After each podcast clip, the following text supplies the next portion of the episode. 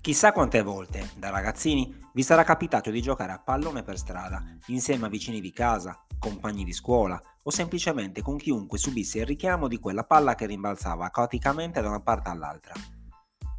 A molti sarà poi capitato di avere un fratello più piccolo che voleva a tutti i costi unirsi al gruppo, oppure di averne uno di poco più giovane con il quale sono state condivise, in tutto e per tutto, quelle prime partitelle. Ad alcuni sarà anche successo che quelle interminabili partite proseguissero la sera a casa tra le urla incessanti di genitori imbestialiti. D'altronde, pur di non perdere, i tempi supplementari erano dovuti e se ancora non fosse stato abbastanza, ci sarebbero stati sempre i calci di rigore. Tra fratelli è frequente che si tifi la stessa squadra, soprattutto se si cresce in un contesto cittadino nel quale le squadre sono due e la rivalità è particolarmente sentita. In questo scenario molte persone potranno riconoscersi, ma ciò che è praticamente certo è che esistono al mondo almeno due fratelli, Diego e Gabriel, detto Gabi, che non possono dire lo stesso. Io sono Alessandro Sanna e questo è Che vive il football, podcast scritto da me e dedicato interamente al calcio sudamericano e alle sue mille storie, che vi racconterò insieme al contributo finale dell'amico Tommaso Matelli. Storia come quella di una rivalità talmente intensa che vive ogni giorno nel cuore di due stadi così vicini da guardarsi negli occhi. Storia di una rivalità che spacca in due una famiglia che il 9 marzo del 2003 non se lo scorderà mai.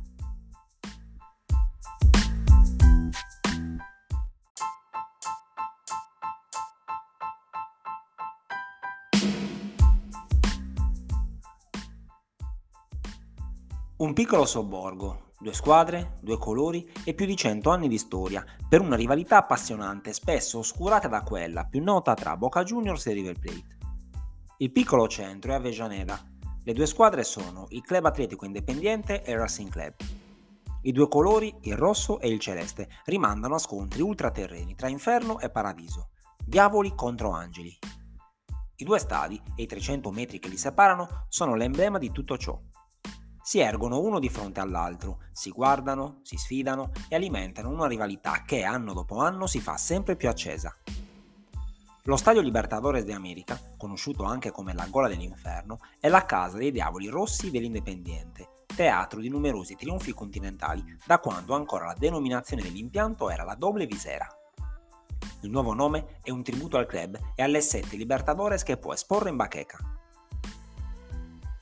Lo stadio Presidente Perón, cancia del Racing, è popolarmente conosciuto come il cilindro di Avellaneda. È intitolato all'ex presidente dell'Argentina, tifoso del club, la cui volontà fu decisiva nella costruzione dell'impianto. Due stadi così vicini ma così diversi, nella forma e nel colore, accomunati però dalla passione dirompente di chi dà vita ad uno spettacolo unico. Per almeno due volte all'anno, infatti, va in scena il classico del piccolo sobborgo, il classico del barrio. Il quartiere in questione è quello di Barracas al Sud, l'odierna Avellaneda, nel quale il 12 maggio del 1901 alcuni studenti del Collegio Nazionale di Buenos Aires fondarono il Football Club Barracas al Sud, prima squadra interamente costituita da creoli. Solamente un anno dopo, a causa di alcuni dissapori, svariati membri della neonata società si staccarono da essa, fondando una seconda squadra, il Colorados Unidos. Non passò molto tempo prima di fare marcia indietro e dar vita tutti insieme ad un solo club. Durante la riunione costitutiva, il signor Vidaillac, di chiare origini francesi, mostrò ai suoi colleghi soci una rivista automobilistica proveniente proprio dal paese d'origine dei suoi antenati. In prima pagina, a caratteri più grandi, erano scritte due semplici parole, Racing Club. Quel giorno, il 25 marzo del 1903, nacque il Racing Club di Avellaneda, terzo club in Argentina per titoli nazionali vinti e prima squadra del proprio paese a vincere la Coppa Intercontinentale. La storia delle due squadre non si intreccia però da subito in quel doppio filo, rosso e celeste, che ancora oggi tesse le trame calcistiche della città. Nel 1904 Buenos Aires era una città portuale in continua espansione che risentiva inevitabilmente delle influenze europee. In uno dei negozi più alla moda della città, da nome notevolmente sotto l'influenza british, alla Ciudad de Londres, alcuni dei dipendenti fondarono il Maypoo Benfield. Disputarono le prime amichevoli contro altri piccoli club afferenti a vari negozi cittadini. Non a tutti i giocatori però era consentito partecipare attivamente al gioco I dipendenti più giovani, infatti, non avendo la possibilità di scendere in campo, erano costretti ad assistere alle partite dagli spalti. Ciò creò i primi malcontenti che portarono Rosendo De Giorgi, uno dei più accaniti dissidenti, a proporre e promuovere il distaccamento dei ragazzi più giovani della squadra. Dopo aver rifiutato di entrare a far parte di altri club intenti ad accoglierli, gli ormai ex giocatori del Maipu fondarono ufficialmente l'Independiente Football Club a manifestazione della propria volontà di autonomia. Era il primo gennaio del 1905. I due fili camminavano però ancora distanti tra loro, fino a quando, dopo aver girovagato tra un campo e l'altro, i calciatori dell'Independiente trovarono nel 1906 una fissa dimora accettarono di utilizzare un impianto sportivo ad Avellaneda, dando vita a 100 anni di storia caratterizzati da 16 campionati nazionali, 2 in meno del Racing, ma soprattutto dalle 7 Coppa Libertadores. Nessun altro club in Sud America ne ha vinte di più.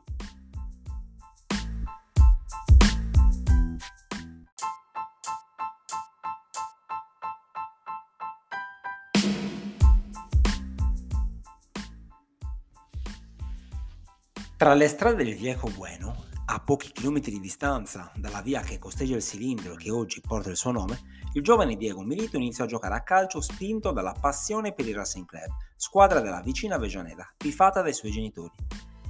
Il nonno, però, non condivideva la stessa passione.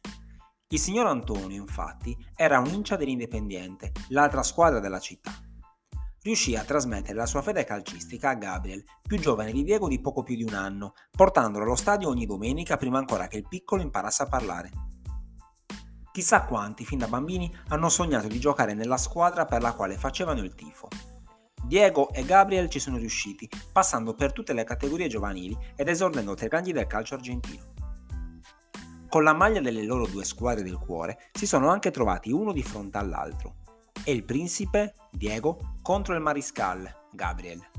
Accadde per la prima volta il 19 agosto del 2002. Durò solo per pochi minuti, dato che Gabriel venne espulso al diciannovesimo minuto del primo tempo.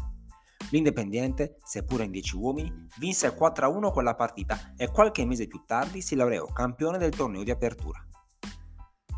Alla partenza del torneo di clausura, il 16 febbraio del 2003, l'Independiente campione in carica venne sconfitto per 1-0 all'Anus, mentre il Racing si impose, con lo stesso risultato, contro l'Huracan.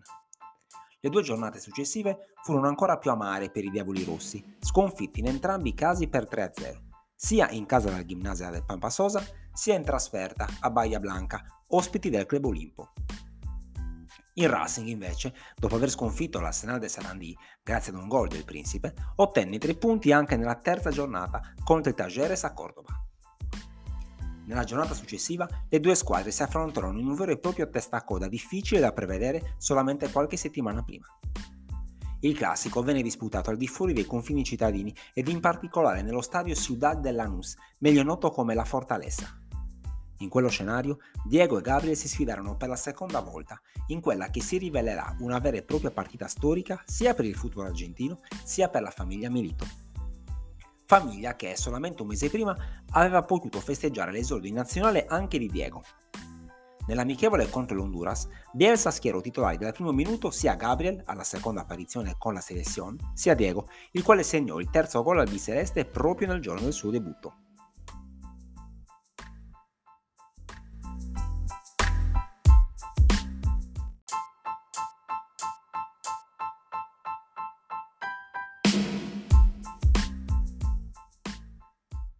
Sulla panchina dell'Independiente siede Americo Gallego, giocatore simbolo del River Plate, elemento chiave dell'Argentina del Flaco Minuti, campione del mondo nel 78.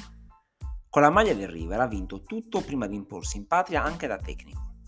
Dall'altra parte, a guidare l'Accademia, c'è Osvaldo Ardiles, altra leggenda al biceleste, compagno di reparto in nazionale proprio di Gallego e anche lui campione del mondo. Ardiles, trapiantato in Inghilterra proprio dopo il mondiale di casa, è alla sua prima stagione calcistica in Argentina, da quel lontano 1978, anno in cui lasciò l'Huracan per trasferirsi al Tottenham. La formazione di partenza del Racing risulta essere differente per 7 undicesimi rispetto alla sfida precedente. Nell'Independiente, invece, con la conferma in blocco della rosa campione del torneo di apertura, l'11 iniziale è praticamente identico. Come qualche mese prima, Gallego schiera Leonardo Diaz in porta e una difesa a 4 nella quale Serrisuela e Dominguez sono gli esterni, mentre Hernan Franco e il capitano Gabi Milito i difensori centrali. In mezzo al campo trova spazio un trio tutto testa e interdizione. Guinazú, ex mediano del Perugia di Cosmi, Pusineri, unica novità rispetto al precedente classico, Diego Castagno, regista della squadra arrivato in sordina qualche mese prima e divenuto in poco tempo indispensabile. Per compensare la poca fantasia dei mediani, il tecnico si affida ai tre giocatori più offensivi, Federico Insua, Andres Silvera e Daniel Montenegro. Quest'ultimo, El Rolfi, è rientrato alla base inizio stagione dopo i vari pellegrinaggi in prestito tra Saragozza, Osasuna e Huracan. La concezione del football di Ardiles non si discosta molto da quella di Gallego. Anche la sua linea difensiva è a 4. Il centrocampo è folto di uomini la cui attitudine a corsa e pressing prevale su tutto il resto. Mirosevic, Mariano Spiri Gonzalez e Juan Manuel Torres. Sono disposti su due linee e hanno il delicato e dispendioso compito di raccordare le due fasi di gioco. Il polacco Adrian Bastiat è l'unico centrocampista bloccato nella sua porzione di campo. Davanti al portiere, la Pantera Campagnuolo, i due difensori centrali sono il colombiano Rosco e l'argentino Ubeda. Ai loro lati due terzini che praticamente sono due ali, Vitali a destra, ex proprio dell'Independiente, e Bedoya a sinistra. Al centro dell'attacco, nel tentativo di finalizzare il gioco costruito dai propri compagni, ci sono le due punte centrali, Luis Rueda e il principe Diego Milito.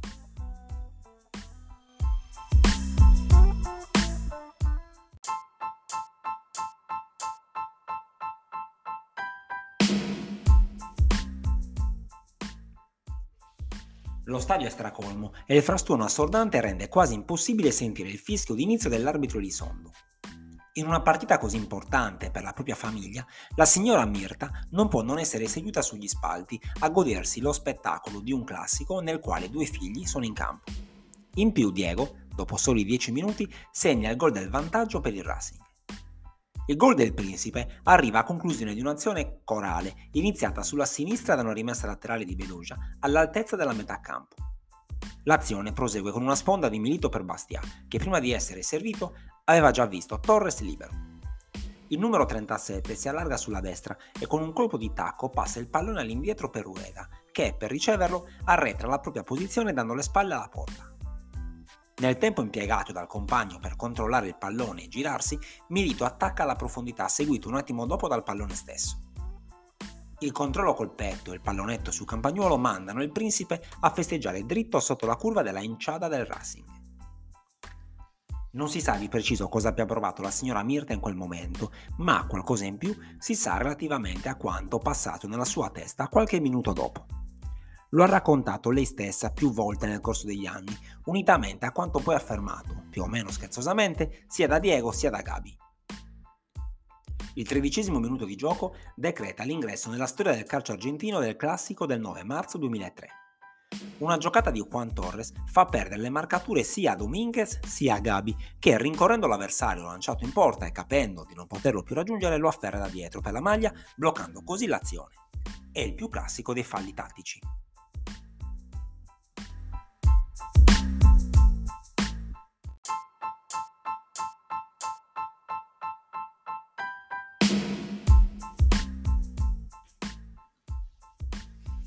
Gli attimi che seguono rendono l'idea di quanto sia forte la rivalità tra le due squadre. Elisondo, con il cartellino giallo in mano, è seguito nella sua camminata da Diego, che, in maniera particolarmente concitata, chiede l'espulsione del fratello. A quel punto, chiamato in causa, Gabi lo raggiunge e in modo piuttosto colorito gli fa notare il suo disappunto. Cosa mai gli può aver detto? Qualche anno dopo, durante un programma televisivo andato in onda in Argentina, Diego raccontò l'aneddoto tra le risate collettive, ammettendo la sua risposta agli insulti del fratello. Es la misma che la tuya, è la stessa che la tua. La signora Mirta, pur non sapendo di essere l'oggetto di quel surreale parapiglia, nel vedere i figli discutere non resta la pressione e lasciò lo stadio. Una volta a casa, però, chiedendo loro cosa fosse realmente successo, non ci pensò due volte a riprenderli come quando erano bambini e litigavano di continuo per la loro differente fede calcistica. In tutta questa storia c'è un altro fatto che rende l'intera vicenda iconica e ironica allo stesso tempo. Ai tempi della scuola primaria, il professore di educazione fisica dei fratelli in Milito era proprio il signor Orazio Elisondo. La rete di Silvera, a mezz'ora dal termine, contribuisce al record personale di Gabriel nei confronti del fratello. I due infatti si sono ritrovati uno contro l'altro in altre tre occasioni. Da avversario Diego non lo ha mai battuto. Dopo essere stati compagni di squadra a Real Saragozza per due stagioni, Gabriel passerà al Barcellona nel 2007, vincendo entrambe le sfide contro la sua ex squadra e quindi contro il fratello. L'ultimo scontro sorriderà a Gabriel nel risultato, ma sarà Diego a poter festeggiare. Nella semifinale di ritorno della Champions League 2009-2010, tra Barcellona e Inter, entrambi verranno schierati titolari dai rispettivi allenatori. Il Barcellona vincerà per 1-0 quella partita, ma tale risultato non sarà sufficiente a ribaltare la sconfitta per 3-1 nella gara di andata.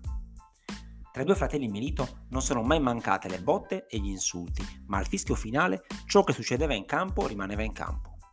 Uniti più che mai, Gabriel e Diego parteciparono alle rispettive partite di addio al football. Durante la despedida del Mariscal, davanti a 30.000 tifosi in festa, i ragazzi di Gallego, campioni del torneo di apertura 2002, affrontarono gli amici di Gabriel, tra i quali, ovviamente, faceva parte Diego. Al Principe, ritiratosi nel maggio 2016, il Racing organizzò la partita d'addio nel dicembre dello stesso anno. In quell'occasione, oltre a Gabriel, partecipò anche un terzo militro, Leandro, figlio di Diego.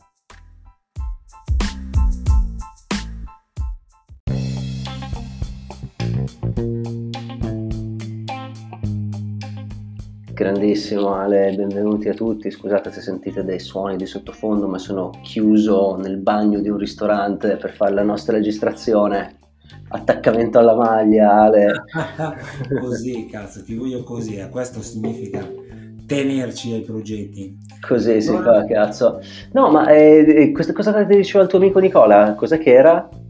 Perché sta capitando, cioè sta capitando veramente non fatto apposta, ma è una figata. Sì, no, il lupo che salutiamo mi ha, mi ha fatto notare che settimana scorsa c'è stato il classico di Rosario, poi in settimana in Argentina c'è stato il turno settimanale col eh, News che ha battuto il, il Racing eh, il Rosario Centrale che ha battuto l'Independiente, quindi sfida Rosario Vejaneda e domenica ci sarà invece il, il classico di Avejaneda, quindi si chiude il, il cerchio diciamo, domenica pomeriggio. Incredibile, esattamente come i nostri argomenti, è una transizione perfetta, completamente simmetrica. Cioè, ragazzi, più di così non so cosa si possa chiedere. Sì, neanche a farla apposta.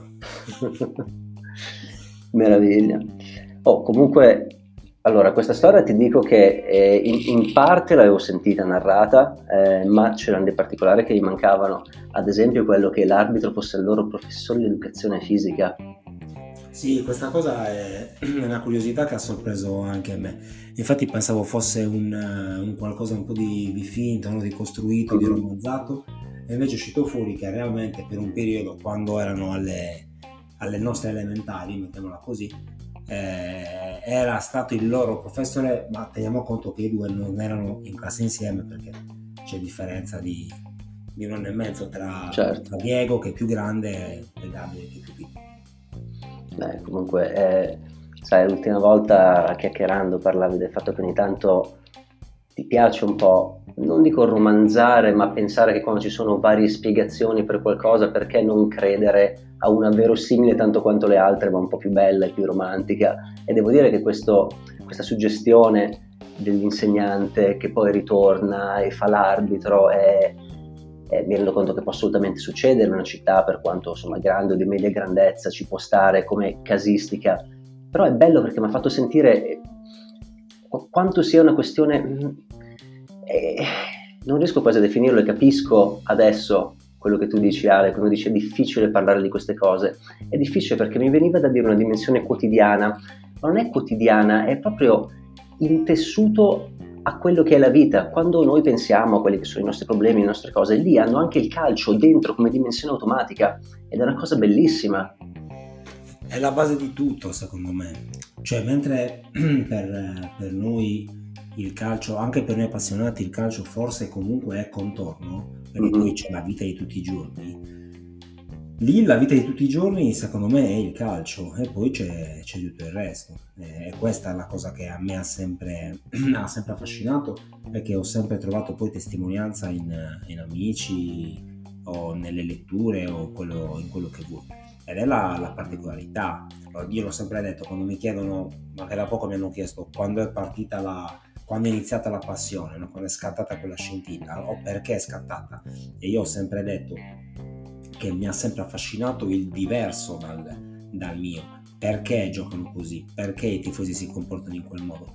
Perché ci sono quei rumori, quei cori, quei, quei colori là? E questo mi ha, mi, ha, mi ha, sempre affascinato e questo poi l'ho riscontrato in, per fortuna in, in, tante altre, in tante altre persone. Tra l'altro poi il signore Elizondo è la seconda volta che lo troviamo, eh, perché era l'arbitro dell'addio al, al calcio di, di, Maradona nel suo ultimo super classico, no? è, sempre, è sempre lui. Sempre lui che ritorna come un custode. E, ma è, è, incredibile perché sai, si dice, si sente dire spesso che il calcio può essere una lente sociale, un punto di prospettiva attraverso cui analizzare la società, ma e, e non è così, l'Argentina è l'opposto, cioè realmente tutto è visto attraverso il calcio, cioè è la realtà che è vista e vissuta attraverso il calcio. Sì, e, e, questo, e questo, è l'esempio no? di una rivalità tra due fratelli che comunque si vogliono bene, certo. eh, però che hanno eh, vissuto la vita di tutti i giorni tramite, attraverso questa, questa rivalità. No? E, e, questi particolari qua poi sono venuti fuori anni, anni e anni dopo. Eh, quando in una trasmissione televisiva a Diego è stato proprio chiesto ma co- perché era così arrabbiato Gabriele? Cosa, co- cosa, ti ha detto? E lì la cosa carina, adesso la diciamo, la, la spoileriamo, tanto sono le 11, eh, i bambini sono a letto si capisce no, quello che gli può aver detto. Certo. Gli ha detto praticamente la concia di tua madre, che in, in, in spagnolo c'è il riferimento concia all'organo riproduttivo femminile. Mettiamola, mettiamola così. E infatti la risposta fu geniale, poi, no? per quanto semplice, geniale. Guarda che è la stessa che ha fatto uscire te.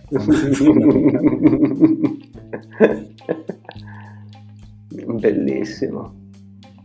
Eh, ma questo è un esempio, Ale, eh, perché se ci pensi davvero è stranissimo, quasi inconcepibile che dentro una famiglia dove non ci sono, oddio, per quello che sappiamo, particolari rotture o situazioni, a parte l'influenza del nonno di cui ho raccontato, eccetera, ma non ci sono motivi esterni per cui ci dovrebbe essere questa grande rottura.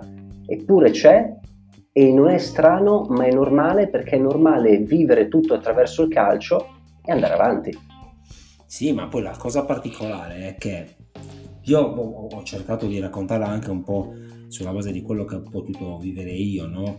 Eh, quindi mi sono immaginato che ci potessero essere dei casi in cui due fratelli tifino una stessa squadra, due squadre diverse, però qua è l'emblema del fatto che comunque c'è una rivalità che c'è a prescindere dai fratelli Milito, perché c'è da 120 anni, eh, che è forte, che è cresciuta piano piano, anche un po' per caso, perché come abbiamo detto l'Independiente nasce e viene fondata a Buenos Aires, arriva da Vecereda un po' per caso, comunque la rivalità cresce e, e questi due fratelli si trovano ad avere un anno e mezzo di differenza a iniziare la propria carriera, ovviamente nello stesso periodo, e a diventare simbolo delle due squadre nello stesso identico contesto storico. Ed è questa la, la particolarità incredibile, perché poi la partita in sé diventa speciale proprio per, per quell'episodio lì. Certo, è difficile non far venire a mente i fratelli Baresi nei nostri gloriosi anni 90. Sì, ci può stare, ci può stare, assolutamente, assolutamente. Anche eh... se mi... Adesso io veramente non sono assolutamente dotto sulla storia dei, dei Baresi, la loro relazione e nemmeno la formazione giovanile, però quello che mi ha veramente colpito della saga dei Milito è che tu hai comunque due eh, due figli, due bambini più o meno insomma nello stesso age range, comunque separati da un anno, ok, da un anno di categoria, ma vanno a due giovanili diverse, fanno due carriere diverse fin da bambini, mentre invece avrebbe molto più senso nei due farli entrare, mandarli nello stesso posto, quindi è proprio quando, quando non sia nemmeno una questione da porsi.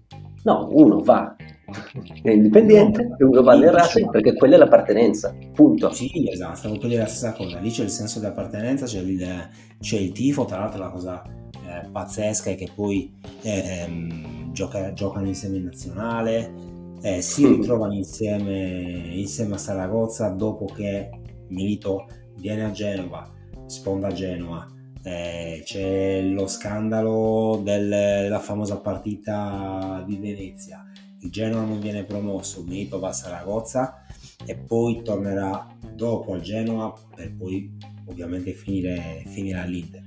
Eh, quindi giocano anche insieme. E c'è la particolarità del fatto che comunque Diego non ha mai eh, battuto Gabriel diciamo, sul, mm-hmm. sul campo, ma c'è quella famosa semifinale contro il Barcellona che un po' le batte tutte, dai, alla fine pazienza, non ti ho mai battuto in campo, ma io lì la Champions l'ho vinta. Sì, cosa che tra l'altro io al tempo, nella mia immensa ignoranza, me l'ho completamente perso. Che cosa? Eh, che ci fosse il fratello di Milito nel Barcellona. sì, sì, vabbè, non era titolare, giocò solo la, la semifinale di ritorno. certo, ma... Assoluto, assoluto protagonista. La partita me la ricordo bene, le partite me le ricordo bene, a New York a soffrire. Tra l'altro poi questa rivalità è molto accesa, no? E sono due squadre importantissime storiche un po' perché l'Independiente è la squadra che ha vinto più Libertadores di tutte in Sud America, ne ha vinto 7 tra il 64 e l'84, quindi in 20 anni se ne porta a casa 7. Il Racing invece ha la particolarità, infatti viene soprannominata il Primer Grande, perché ehm, è stata la prima squadra argentina a vincere la, la, la Coppa Intercontinentale. Mm. Ne ha vinto una, però quella che ha vinto pesa, pesa particolarmente. Grande. Ma adesso come arrivano le... In che punti del loro percorso sono le squadre? Quali sono stati gli avvicendamenti, magari non so, il tragitto degli ultimi anni, dell'ultima epoca, insomma, come le vuoi qualificare, le loro ere? Eh, ma, male, male, male, tantissima differenza. L'Independiente viene da una crisi che ormai dura 4-5 anni, da quella famosa finale di Coppa Sudamericana vinta nel 2017 contro, contro, il Flamengo al Maracanã con un rigore di, il famoso rigore di Barco. Da lì crisi nera a livello societario che è culminata proprio in questi giorni con le dimissioni del, del nuovo presidente eletto e sono totalmente nel, nel caos.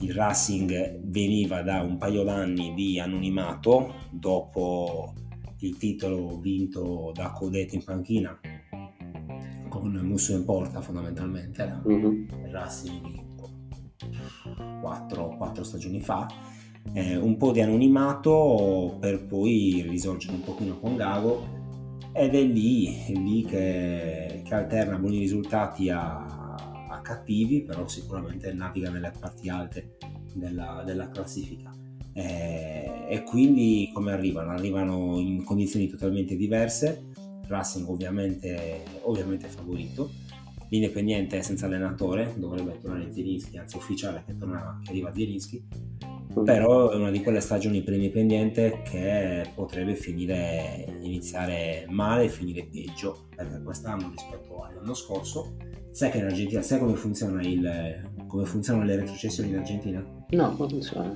No, sei, sei sveglio, sei fresco? Perché un... Vai. no, no, cioè nel senso lo so perché l'ho letto ma non me lo ricordo, quindi è una cosa che ho saputo ma se me la rinfreschi si sì, ravviva. Ci proviamo, dai, così anche chi ci ascolta, magari chi non conosce, capisce quanto può essere cervellotica una determinata... Sì, so che sono robe fuori di testa, da veramente da 18 cannoni e trip. no, c'è il, classico, c'è il classico promedio, cioè eh, per eh, decretare una retrocessione non conta soltanto la, la, stagione in corso, ma conta la media punti delle ultime. Ah sì, è vero, ecco, il trichettone. Esatto, però a differenza di, del, degli anni scorsi, quest'anno non retrocedono solo due squadre dal, dal promedio, ma retrocede anche una squadra in base alla stagione.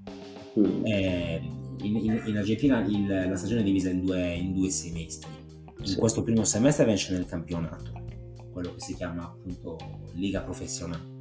Nel secondo semestre invece andrà in scena quella che si chiama Coppa della Liga, eh, che sarebbe una sorta di Coppa di Lega, mm-hmm. quindi un, una sorta di formata torneo, due gruppi, eh, da 14 squadre ciascuno, passano le prime, le prime 8, si sfidano, comunque alla fine ne vince uno. Però nella classifica punti si, si tiene conto di tutto tutto l'anno e si va a stilare quella che si chiama tabla annuale. Quest'anno retrocede anche l'ultima della tabla annuale, quindi quella che fa meno punti in assoluto nella stagione. e per una stagione iniziata malissimo per l'Independiente addirittura da ultima finisse, finisse anche peggio okay? nonostante non sia comunque una delle squadre da un punto di vista qualitativo peggiore. Cioè, hanno un'identità tradizionale o hanno avuto vari percorsi in termini di proposta e offerta di gioco? Diversi, diversissimi. Diversi. Diversissimi, sì, sì, sì, sì diversissimi. Eh, diciamo che il Racing eh, da un paio d'anni va, a volte la luce si accende, a volte la luce si spegne però comunque è una proposta di gioco propositiva, no? mm-hmm. hanno, hanno, anche un po' paragonato Gago a Scaloni, no? la chiamavano la Gago Meta mm-hmm. per, per, compararla alla, alla Scaloneta. Invece l'Indipendiente è un gioco no? meno, meno, propositivo, un po' più, un po più ruvido. No? L'Indipendiente è una delle due squadre degli anni 70 insieme alle Studiantes che portava le, le, squadre europee che andavano a giocarsi all'intercontinentale a, a non presentarsi. Per, quanto li picchiavano, sì. mazzate, mazzate, su, mazzate su mazzate, assolutamente. Grandissimi. Eh... Qua non mi veniva la storia, mi inventa la storia della, bruja, della bruheta parlando di, di Studiantes, ma sono topics per altri racconti e altre serate. Beh sì, assolutamente, anche perché poi, adesso lo anticipiamo, dai, il prossimo sarà proprio la, il classico di, di, La Plata, quindi tra Estudiantes e, e Gimnasia. Ok, ti giuro che non lo sapevo, oppure me l'avevi detto e l'ho dimenticato come le regole dell'eliminazione argentina che ho saputo a un certo punto nella mia vita, ma poi vengono cancellate dall'hard drive. non so quale delle due opzioni, comunque in ogni caso diciamo grande fato e grande destino un'altra volta si allinea e sono quattro.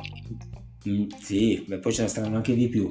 Comunque appuntamento quindi a domenica pomeriggio pomeriggio argentine eh, la partita alle 16.30 quindi aggiungiamo 5 ore 21.30 eh, il, classico, il classico di Avellaneda Grazie Ale, grazie a tutti e buona serata, giornata, quello che è, nel mezzo di quello che state facendo. Siempre.